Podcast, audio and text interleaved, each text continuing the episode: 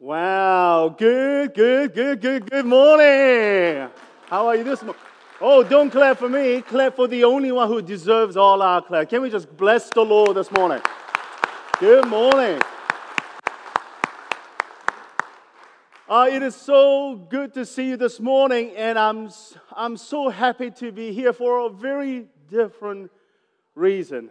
Because ever since the very moment I stepped out of that door last Sunday, I ask God, God, thank you. Have you said all that you want to say? Uh, actually, as, as a person just uh, led to proclaim the gospel, that is my conscientious, always asked question. Have you said everything that you want to say?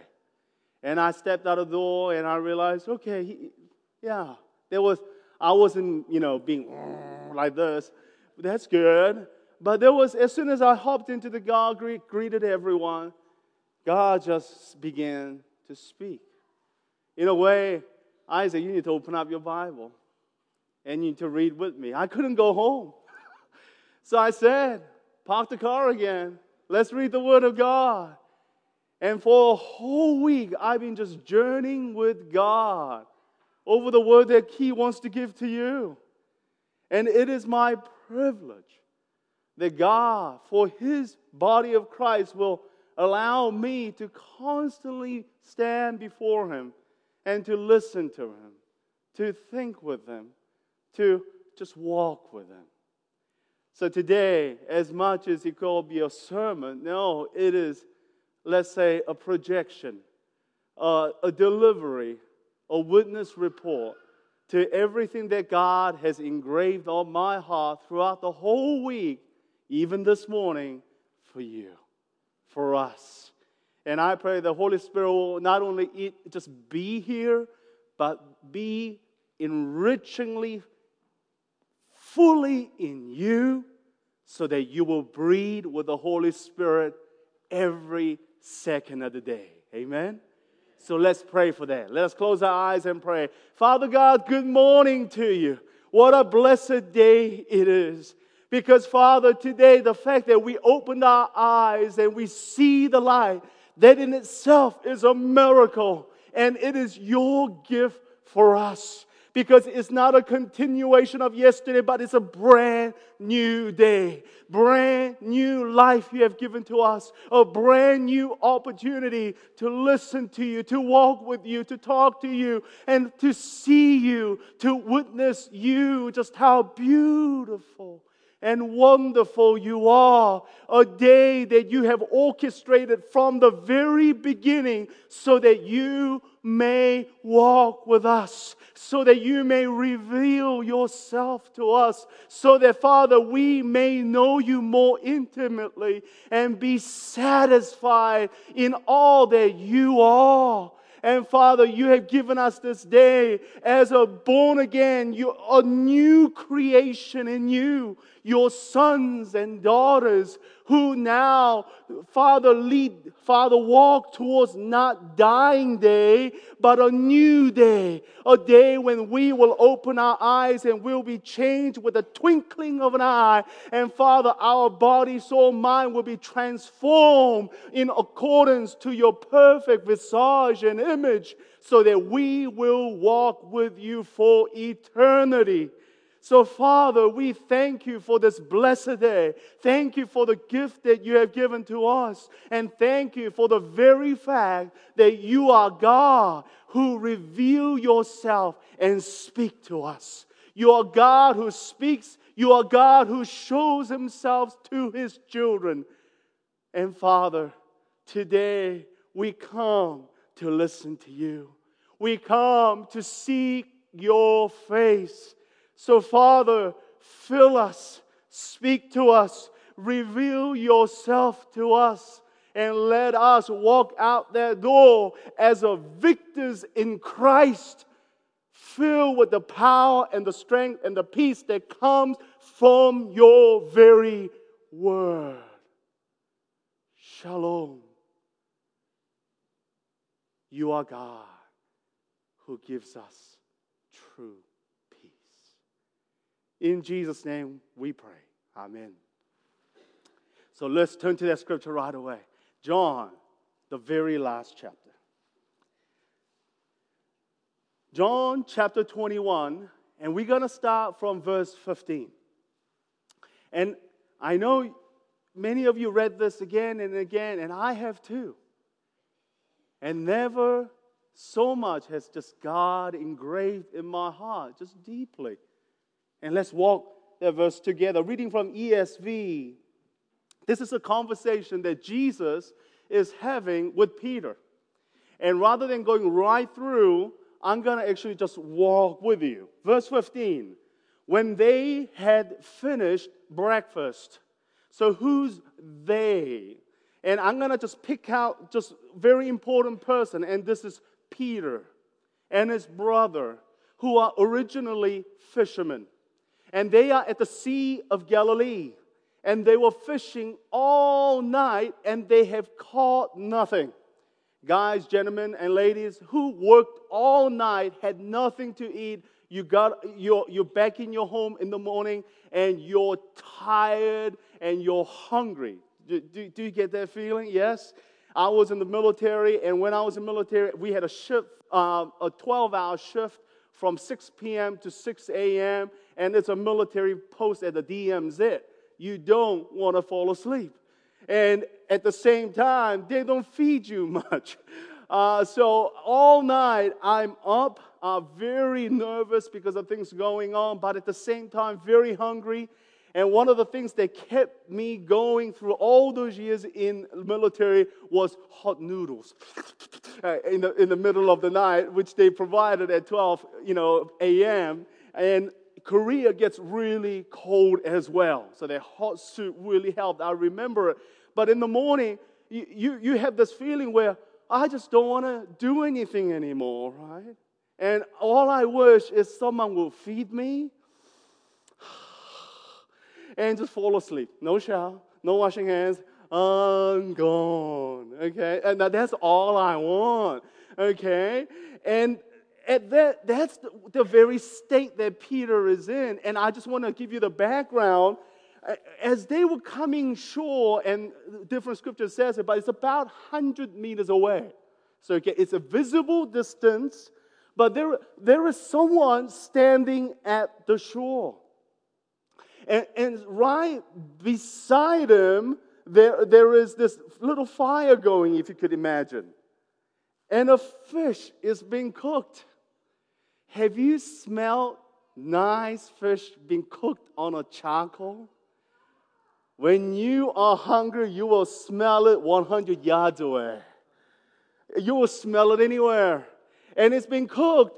And, and, and, the boats are coming in, having caught nothing. And there is this gentleman here, and, and something happened, something miraculous happened where uh, this gentleman says, have, have you got any fish?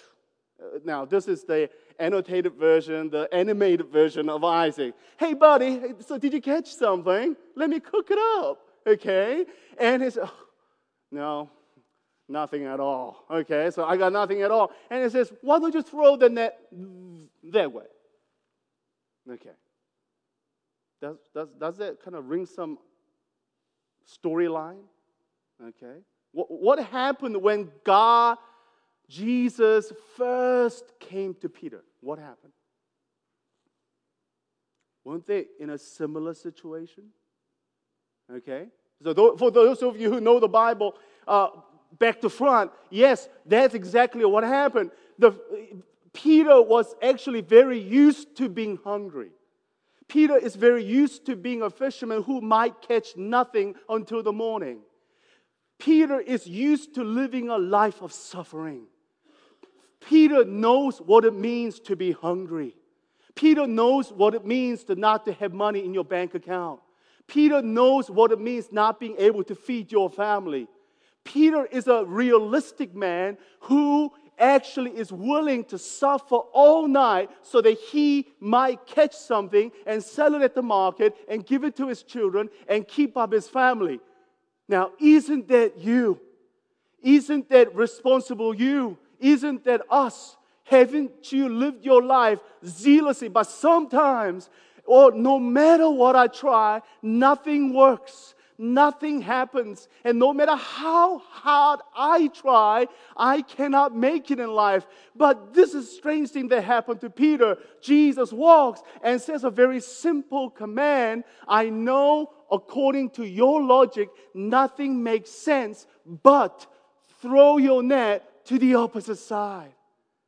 It's not the specific idea of which direction it is more effective. It's not the scientific idea of where the fish lives, whether it's 10 feet down or 30 feet down, whether the net is suitable for this current or that current. No, it is not that. It is just the one issue when God suddenly appears to your realistic situation and says, My son, my daughter, I know you're hungry. I know you're suffering. I know your life is hard. I know the challenge is there. But let me just speak to you one thing throw your net to the opposite side. And this requires two things it requires a surrender of everything you know to be true.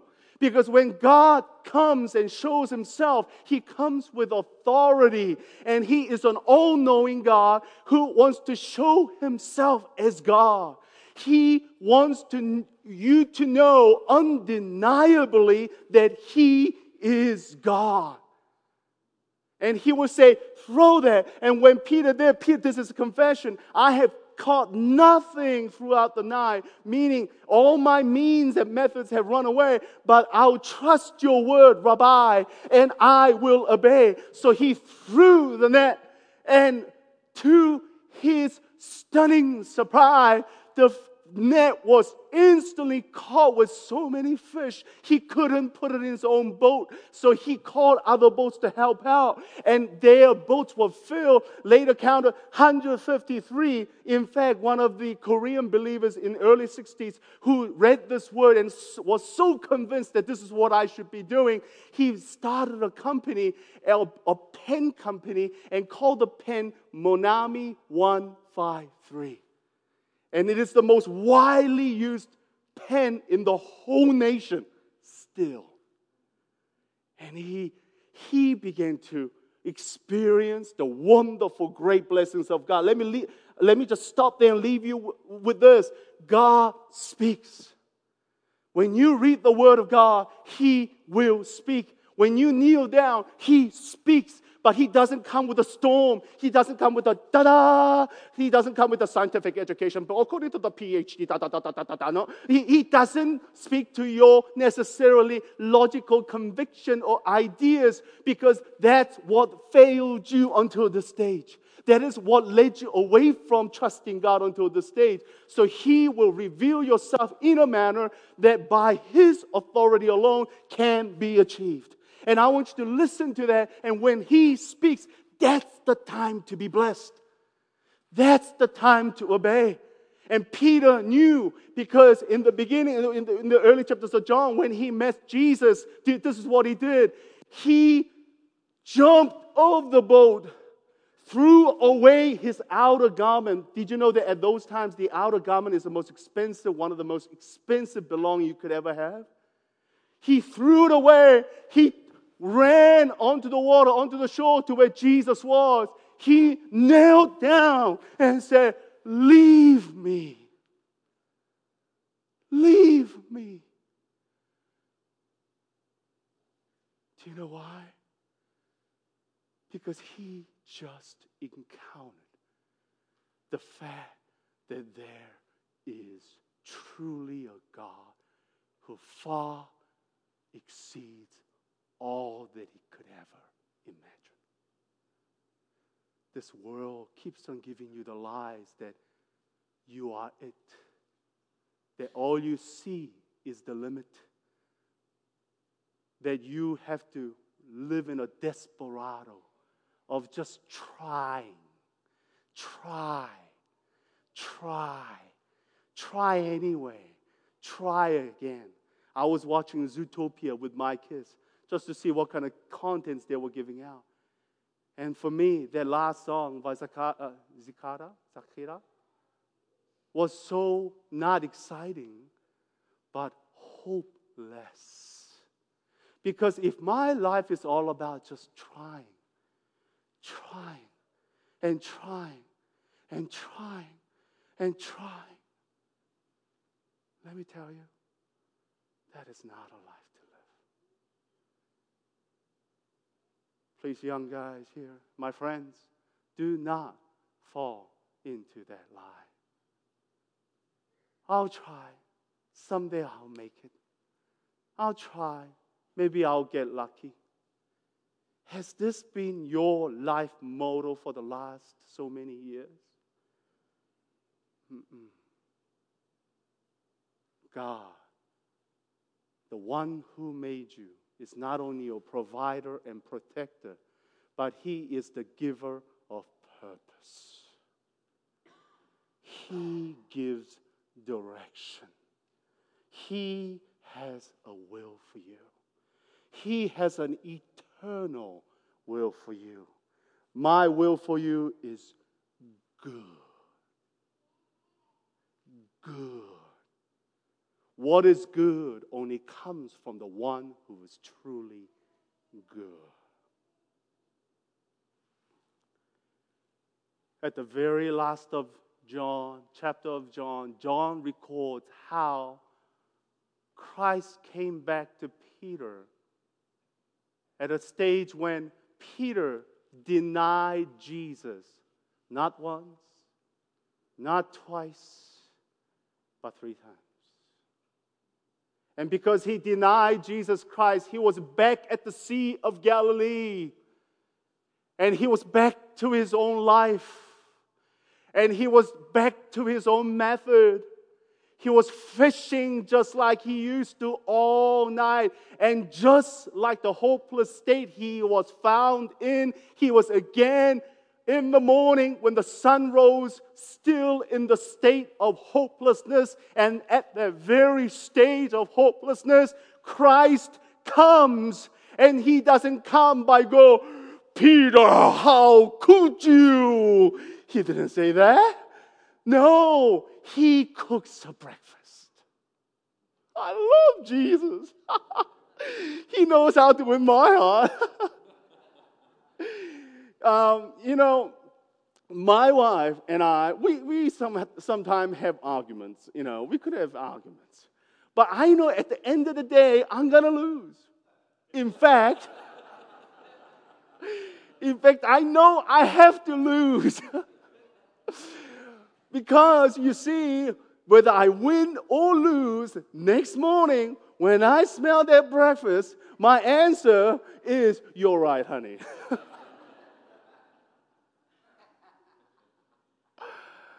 and Jesus knew Peter very well. Peter is very, very interested about food. He is very interested about making it in life or keeping the ends meet. And when Jesus cooked up the fish on a charcoal, he said, Come, have breakfast. You could imagine what is happening to Peter because he already fell down. He did it again. He threw the coat away. Actually, this time he put it back on. Uh, he, he was already away because he was fishing naked all night. Well, did you know that? Uh, it's okay, it's a different times uh, fishermen were gladly naked at those times because there was only men around. So he puts on his cloak, he runs through the water, and he's like, ah. Oh. But that very state, going back to Jesus, Jesus loves Peter and he calls him to not repentance, not new mission, not something grandiose. Oh, or no, he called back to breakfast. And do you know how important this is? In later Acts, we find that Peter repeats his word and says, The gospel was given not to anyone, but to the one who ate together. For Peter, eating together with Jesus Christ was the reality. And when he ate with Jesus once again, he couldn't say a word. And John takes us a little further. When he had finished that breakfast, looking at Jesus eating and him eating, I am hungry, so I'm eating, but I'm looking at Jesus, what is happening? And Jesus suddenly kind of pops up and says, He breaks the ice and he goes, Simon Peter. Simon Peter. Why is that so important? Because those two names is the very name that Jesus refers Peter to when he wants to have a relationship with him. Listen carefully. Simon, son of John. Simon is his earthly name. And Peter is the ordained name. Christ gave it to him when he confessed, You are Christ, the Son of God. And Jesus said, Simon, it's not you, but the Holy Spirit who taught you. From today, your name is Peter. Cephas, which is, means the rock. And upon this rock, I will build my church, he said. It is a name of covenant. It means you're mine now. You are called. The Spirit is in you. You're mine. Now, I'm sure pretty much that nearly, nearly, and I say nearly because just in case there is someone who do not have a personal relationship with Christ this morning, I just want you to note that. But if you have personal Christ, relationship with Jesus Christ, it is the same thing. Your name has changed. Your name has changed from not just Simon, but to Peter. He's not just calling you so and so, Isaac, hello Jerry, hello Peter. No, he's saying, You are my son. But here on the first question, he goes back to the original name, Simon. He goes back to the original name, Simon. Do you know why that is so important? Because it means he knows the very stage that I was originally found. Do you have a name that only your mom knows? Yes? Do you have a name that only your dad knows? Well, you see, after this, he's always called Peter. But Jesus says, Simon, son of John. Calls his father's name too. Now, the reason this is so important is because Jesus is now coming back to you. Some of you have walked away, or some of you have friends who have walked far away. Some of you, you know in your heart, sometimes you deny Christ. You denied Christ yesterday before that money decision. You denied Christ before clicking onto that pornography site. You denied Christ before you knew that God wanted you to come to Him, but you went to a different place where you should not have been. And let me not, I'm not trying to poke your sin here. I'm trying to say that every time we sin, we are actually saying, Jesus, I don't want you. Jesus, I'm not a Christian. Every time we conscientiously know and make a decision to sin, what I'm saying is, I don't belong to you. But in fact, for Jesus, that's not the case. Once you are the child of God, you are forever the child of God. When you are born as my boy, you're my boy. When you're born as my girl, you're my girl. And what Jesus is saying is, wherever you are, I am going to you. I am going to you. And I want you to remember this as a Christians. If you have friends and families and neighbors around you who have walked away from Christ and are living in sin, please do not approach them with judgmental eyes.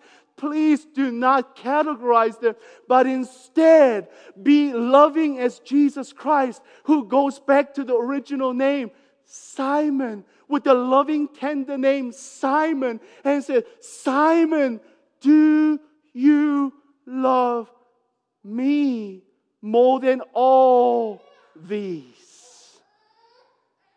The Bible specifically says, Do you love me more than these? And for Peter, do you know what these are? These are provision and protection. Do you love me more than the fish? Do you love me more than the job?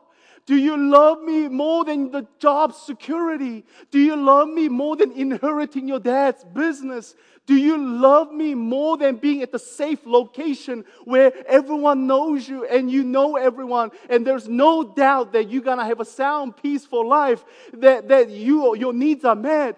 Are, are these more important? So important that when I died on the cross, you rejected me three times before a girl servant and you ran away when the rooster crowed three times and you were crying and crying and said, I cannot have this anymore. I'm going to run. I'm going to run. And you run to your original life of your own provision and own protection. The reason I cry out to you this morning is because this is the reality. This is the reality. It's not someone else's story, it's our story. We fall into this trap every single day. Even though Christ died for us while we were yet still sinners, we choose to constantly run away from God and hide in our own means of provision and protection. Are you doing that? Then to you, Christ is asking, uh, Do you love me more than these? Do you love me?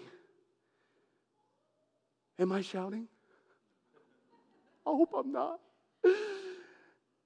Let me let me have a fun, little fun conversation with you just there. And I think this is important. Let me ask you a question. How do you know that someone loves you? Tim? How do you know? How do you know? Oh, they are so happy. I, I, there's no doubt about it, okay?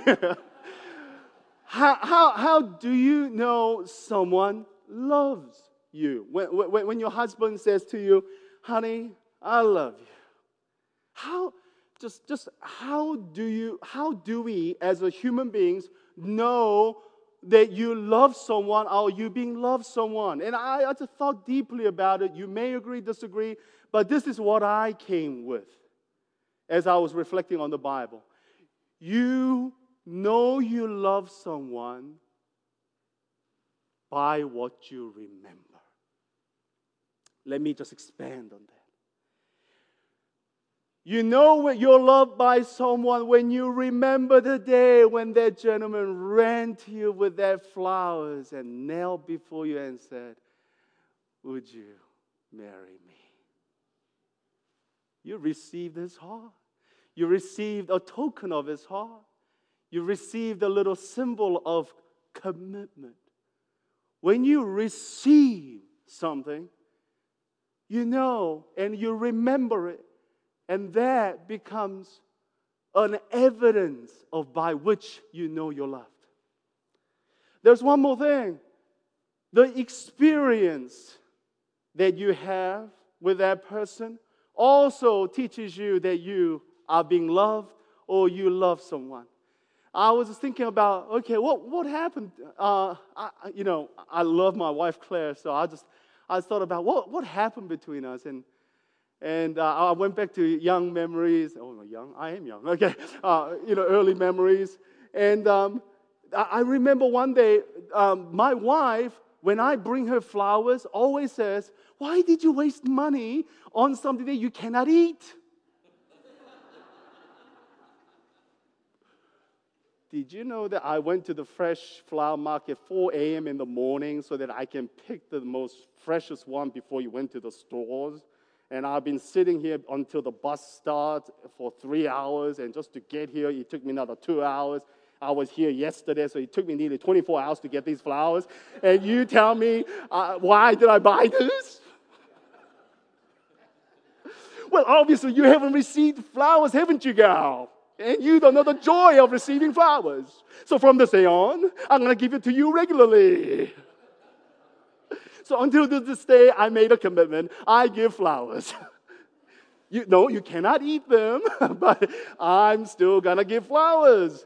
And what I realized one day was my, my, my wife comes from a, came from a very difficult times when our economy was difficult, her family was difficult. And, you know, flower is not something, it's a luxury for her. I, I understand. But I realized I wanted to be loved. I wanted to realize the sense of being loved, what it means to be loved, the joy of receiving something. So one day on her birthday, I, I, I got some flowers. Then I went to her house, and I realized there's an elevator. Oh, in Korea, uh, there is a lot of elevators because they're all high rise. And I went to the elevators, and I realized, wow, this is a one bad elevator because some of the smokers live on that building, and it felt like smoke. So, do you know what I did? I said, I need some deodorant, and I need some decorations, and I need some flowers. And what I did was I planted these incense uh, on the top of the elevator, uh, on the shaft where no one can see. Then I decorated the whole back of the elevator with uh, the, you know, saying, I love you thing. And, and then with the flower vase, more like a hotel, you know what I mean? And, and, and then I just did a surprise. I said, Hey, where are you, honey? And uh, she was coming in, and I said, Hey, I'll meet you in the house. And I was in the elevator for 30 minutes. You can imagine the number of people coming in and out and saying, Hi, who did this? Uh, you know, but. And I was just watching it. And then she came in, door open, and said, Dada! Happy birthday. And uh, she, she nearly freaked out, so she started running away. And, and, but I said, honey, I love you. Happy birthday. And I remember just she's standing there, I'm standing here, I'm trying to keep the elevator door open. You can come in, you may come in. And uh, she still talks about it uh, sometime now. And I realized um, I, I, used to do this spontaneous stuff. And guys uh, who are not married, if you're single, it is okay to be spontaneous. Just be wild, be radical. I mean, it's just you be out of extraordinary, be a man. Yes. just, just be. I mean, who cares if you make a mistake? I mean, it is for the love's sake. I mean, and and so we had experiences like that and, and there was times when she had to go away for a year, and this is another event. And I said, oh, man, what do I do? I'm to I'm gonna be depart from a whole year. What do I do? So I went to a jewelry shop uh, while I was traveling. For, uh, uh, for, I was doing missions even then. So I had to stop by at Dubai. The plane stopped by Dubai, and they have a gold market, and, and the gold is reasonably cheaper. So I, I, looked at a very cheap one. I should have not said that. Okay. Is, is this recorded? okay. And, and, you know, the budget. So it, I bought whatever I could, but I bought a sun necklace. It, it, looks like a Dubai sun. You know, it's like a, and I got it and I think, wow. I mean, Korean ladies don't like a sun. I mean, why did I buy this? And I'm thinking, I had a good intention, but not a good plan. So what do I do? Then I realized, huh, this is what I'm to do. So on her day of departure, I went to the airport and we were saying goodbye, da da da. And I said, could, you, could I have you, you know, for a minute? And uh, she had no idea. And I went to this little nice, warm, bright, sunny spot in the airport. And, and, and then I knelt down. And she thought I'm going to propose. Not yet, lady. okay, this just the prerequisite. Okay, and I, I knelt down and I opened the box, and it wasn't a ring. And she was so stunned twice it, was, it was a necklace. And I said, What's this? And I said, Well, I put it on her, and I said, You are my sunshine, my only sunshine. You make me happy. And then when she was away, we talked on the, on the Skype nearly every single day. I actually should have just gone to her because I paid more for the phone bills than an airline fee. Eh, and this wasn't good. But uh, luckily, I was earning some money. So I called her every time, and about every three months, I did a little song. You are my sunshine, my only sunshine. And what I realized was that is a kind of a resonance of the message. Now, when I think back, I'm thinking, man, Isaac, you were crazy. You were crazy, weren't you? And I think I was crazy. But isn't that the joy of being loved and loving? Isn't God spontaneous for us? While He has knows all the plans, look at what He does. It's out of the ordinary, it's extraordinary. How could God, who created let there be, suddenly decide for us to come in the very form of His creation and say, I love you? How could it be? You know someone loves you when you remember the experiences you had.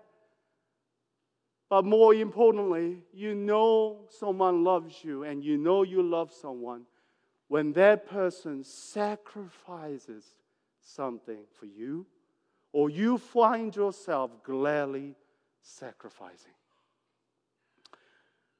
I, I find God so wonderful in a sense that God made us men physically stronger. And God also has put us as the head, head of the household, not so that we can boast and say, Oh, I'm the head of the household, or just have this dominance game like a male game. No, instead, it says very after, therefore, love your wife as Christ has loved the church by laying his life down. The love of God that God has implanted in every man is to lay our lives down. I rather die than see a scratch on my boy. I'd rather die than to see my wife losing her liberty.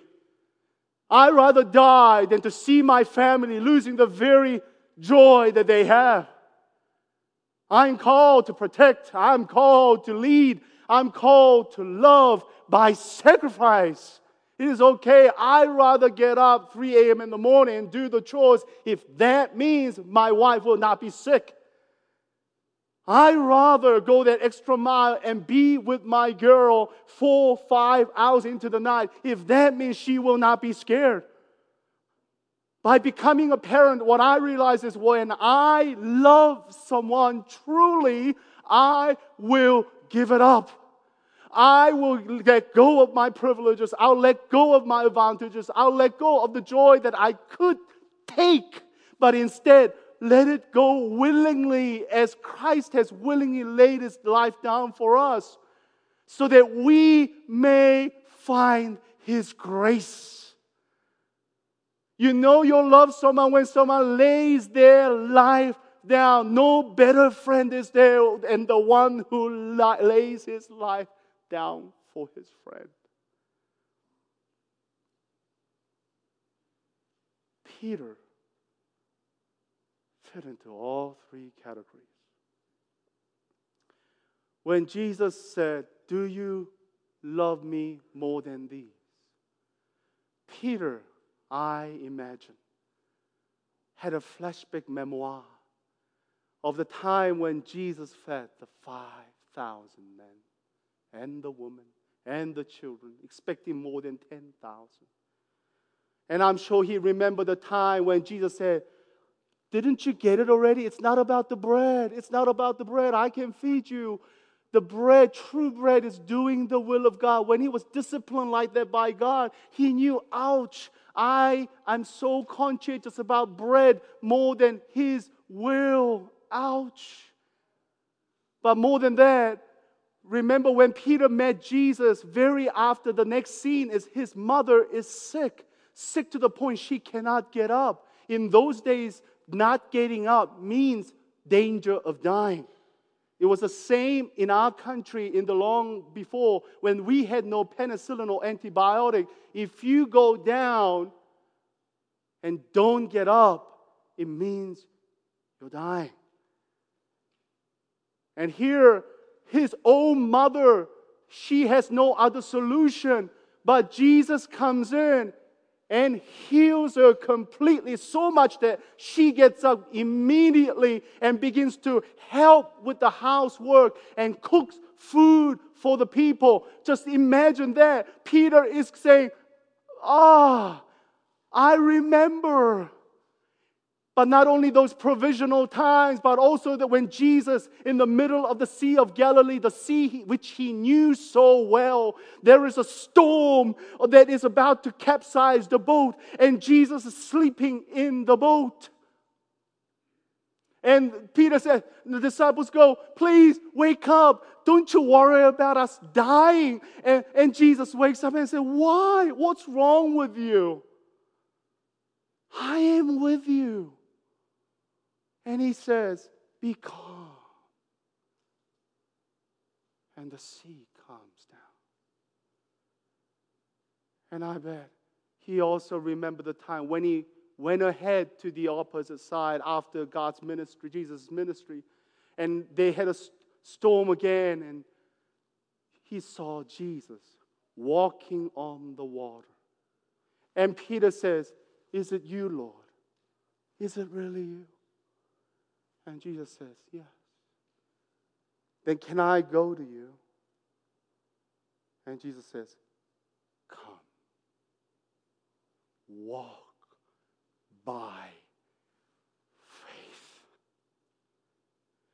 Walk by faith.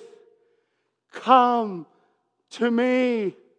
All you who are heavy laden, I will give you rest to me. Fix your gaze on me, and no matter what the storm is, take that first step like Moses and experience the water parting or your water firming.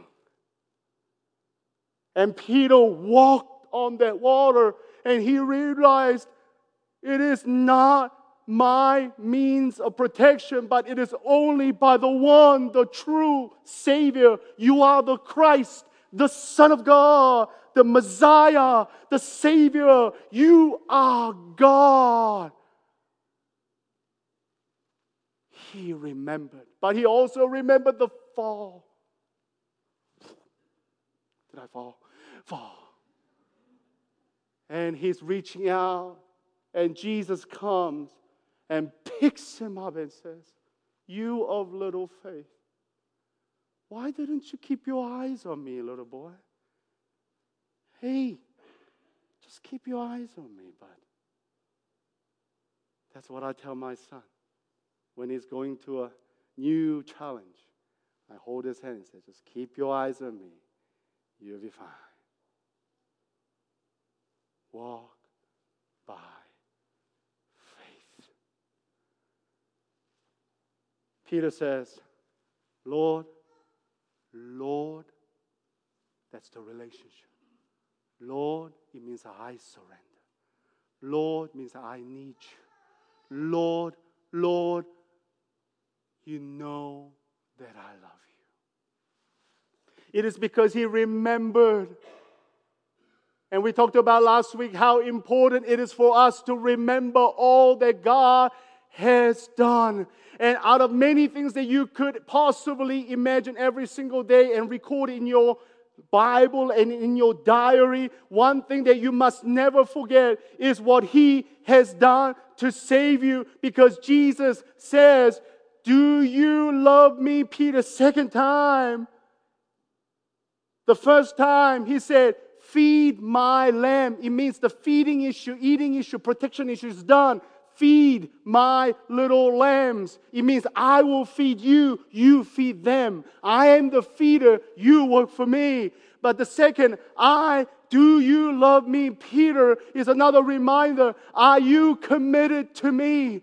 And are you really mine? The second question kicks in because he denied Jesus three times. And the second calling that Jesus always called him back is, Do you believe that I am your Lord.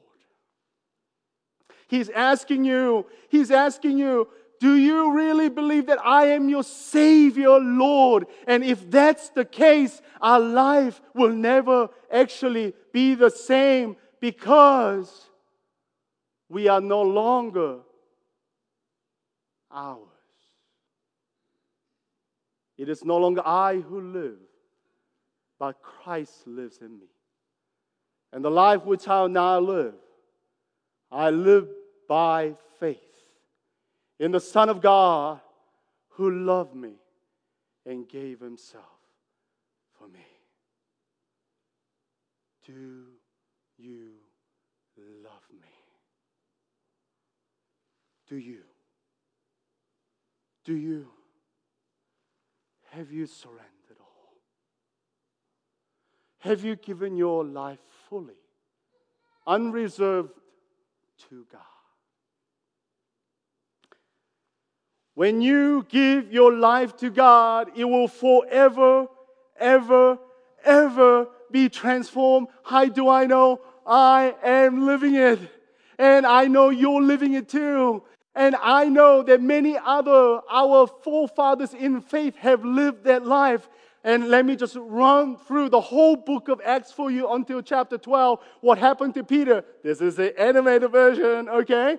Peter, who was scared and running away, suddenly went back after meeting Jesus Christ, after confessing that, Lord, you know everything. You know that I love you. And when the Spirit was promised to Peter, he went back to Jerusalem where the people who wanted to kill Christians were there and they gathered in the upper room 120 of people and they began to pray. They began to pray because it was not longer my life but I am committed to the promise of Christ. And they prayed prayed prayed until the promised Holy Spirit will come. And when he came he came with such a power it transformed Peter. Do you know how he transformed Peter? He made him bold as a lion because he stood on the front of the market and said, People, what you see happening to us right now, it is by the power of God. But that power of God only comes to those who believe in Jesus Christ that you killed, that you hung on the cross. He knew that that is an antagonistic way of putting it, but he proclaimed the gospel boldly, and 3,000 were added on that day. There was so much power in his life. When he saw a lame man sitting in the front of the temple, he said, I do not have silver or gold. Why is this important? Because that's exactly what he relied on. He said, I don't have silver or gold. I don't trust in silver or gold. But what I do have in the name of Jesus Christ, rise and that alone was enough to heal a man who signaled hopelessness to everyone who walked into the temple because God cannot heal that lame man. But Peter, coming with the power of Christ, laid his, not even laid his hand down, but looked at him with love and he commanded in the name of Jesus Christ and he stood up.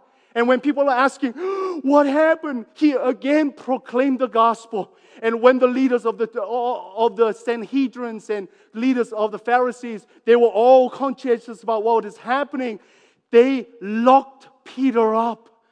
But he was praising God in the prison. And when the, the angel of God was sent, the whole jail was opened up for him, even though the guards were standing there. And the Spirit of God told him, Go to the middle. Go to the market center in the morning when everyone gathers together to trade and proclaim the gospel. So when they saw that Peter was proclaiming once again, they were startled and called Peter back. Why are you preaching the gospel? And he said, Should I please men or should I please God? Look at this Peter who ran away from a little servant girl is now standing before the very one who killed Jesus Christ and says, Shall I please you or shall I please the one that have made me and called me? And they were boom in the back and they were disciplined not to preach the gospel again, but they went out the door joyful. Hoo-hoo, yeah, I was counted worthy enough to have this in the back. See, there. I'm proud. And when the persecution broke, he didn't mind. He preached and he preached. And even when a centurion who could arrest him sent people to get him, do you know what Peter was doing near Capernaum in Joppa? Near Joppa? He was on the top of the house My father's name is Peter. He does the same thing. he always goes top of the building where no one can see. And whenever God doesn't tell him to do anything, he goes. and there he saw a vision. There he heard God saying, Go with these men because the gospel will be preached not only to the Jews, but even to the Gentiles. And thereby he truly became the key.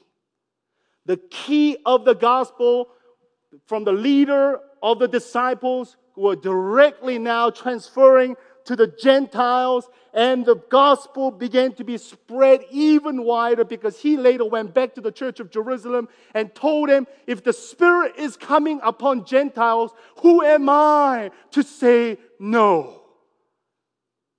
And then when James was killed, he too was arrested. What a life! What a life! What a life! Look, the gospel transforms by three simple questions Do you love me more than these? Do you love me?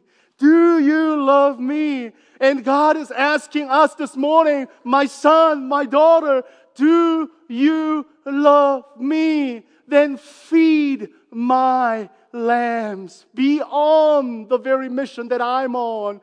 Tend my sheep. Complete the Great Commission. Go ye therefore, make disciples of all nations. And he says also, feed the sheep raise the leaders who will lead the next generation for the kingdom of Christ, just like you raise the children. God wants to empower us and this church in a, such a way that you will always be empowering other leaders because you are being empowered by the gospel of Christ every single day. And I'm glad that Dr. Wheeler, David Wheeler, who's now joining our church uh, from July, I believe, I, I have learned so much from that gentleman, but one thing crucial that he taught me was live on mission. Live on mission. One day I remember I asked him, What is the best method to raise disciples? And do you know what he said? Through evangelism, for evangelism. He might actually say that again. you might hear it. But his life and his whole family's life is incarnationally engraved on the mission of God. And I envy that so much because I see how God can motivate, empower, and energize and deploy the men of God to the every corners of the globe. God will use you to transform this world. God will use your family to change a generation. God will use you and your family to forever change the town and your local neighborhood. God changes the whole future generation of your family, of your family, of your family, onto the thousands of generations. Why? Because God is our Father and He wants our children not only to be mature, but strong so much in Jesus Christ that there is nothing that hold us. Am I shouting again? Do you love me? You know, for the last three weeks, I had this great privilege of sharing the words that God is laying on my heart. And never did I think that on this day,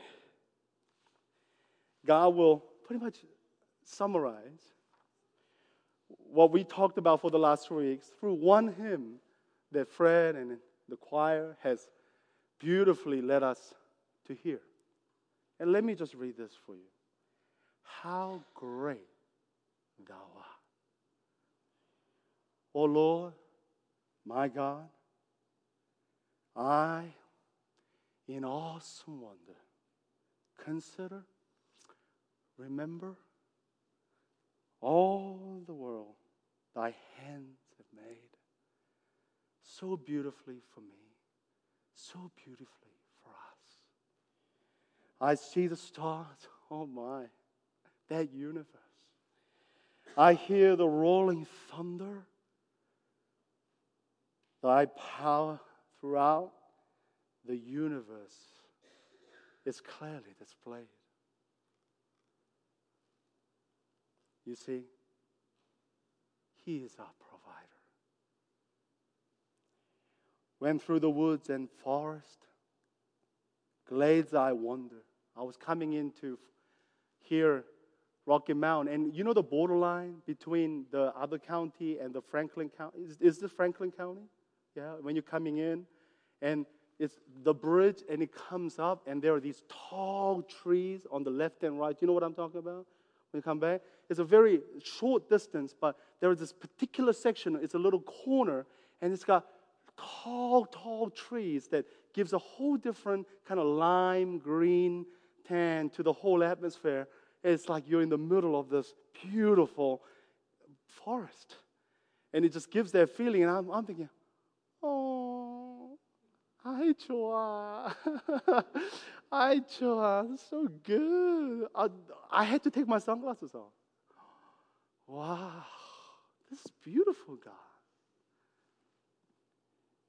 and hear the birds singing sweetly in the trees every morning. When I look down from lofty mountain grandeur and hear the brook and feel the gentle breeze. If you ever have a desire, put this on your bucket list. Can I go to New Zealand, please, Dad? Because I remember sitting in the thousand a few thousand feet high Mount Ngauruhoe, I think it was, is a Maori name. And it's New Zealand. Ozone is out. The, the distance you can see is miles on end. It's more like Colorado. And I remember as you get up that hill, the first is like a forest, the second is like a desert, the third is like a volcanic pools with green and purple, and it's like all bubbling up, and it's like about to burst.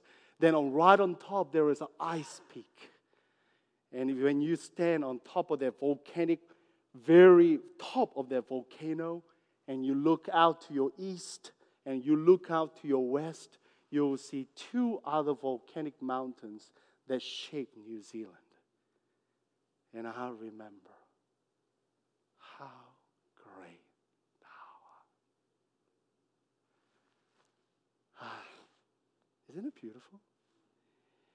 And when I think that God, his son not sparing, sent him to die, I scarcely can take it in. I told I shared with you again and again. I don't know how anyone could choose to lay his son's life down. I just I just thought about it this morning and I, I, I don't know how. But can I remind all of us that's what God has done for us. That's how precious you are. That's how valuable you are and you are. I scarcely can take it. That on the cross, my burden gladly bearing, he bled and died to take away my sin. And as we sang, the very hope we have, when Christ shall come, with a shout of acclamation and take me home. Where you are is my home. What joy shall fill my heart. If this is the joy I feel here, what joy I'll feel in you, with you, face to face. Then I shall bow in humble adoration and there proclaim, My God, my God, my God, how great thou art. How great thou art, Lord. You know everything. I love you. I love you. I love you. I love you. Because you have first loved me. Are you walking with Christ? He's calling out to you. Do you love me? Do you love me? And if you haven't made that response in a long, long time, isn't today the day? Isn't this the hour? Wherever you are, whatever you this is a beautiful sunny day, the weather forecast. But it's not just sunny because it's sunny. It's not just sunny because you feel like it's sunny. It is sunny because it is a gift of God who wanted it to be sunny for you so that you will feel and see the everlasting tender love for you that is shining like the sunlight in your life. What is your response to God? Shall we just have, take some time to pray? Let's close our eyes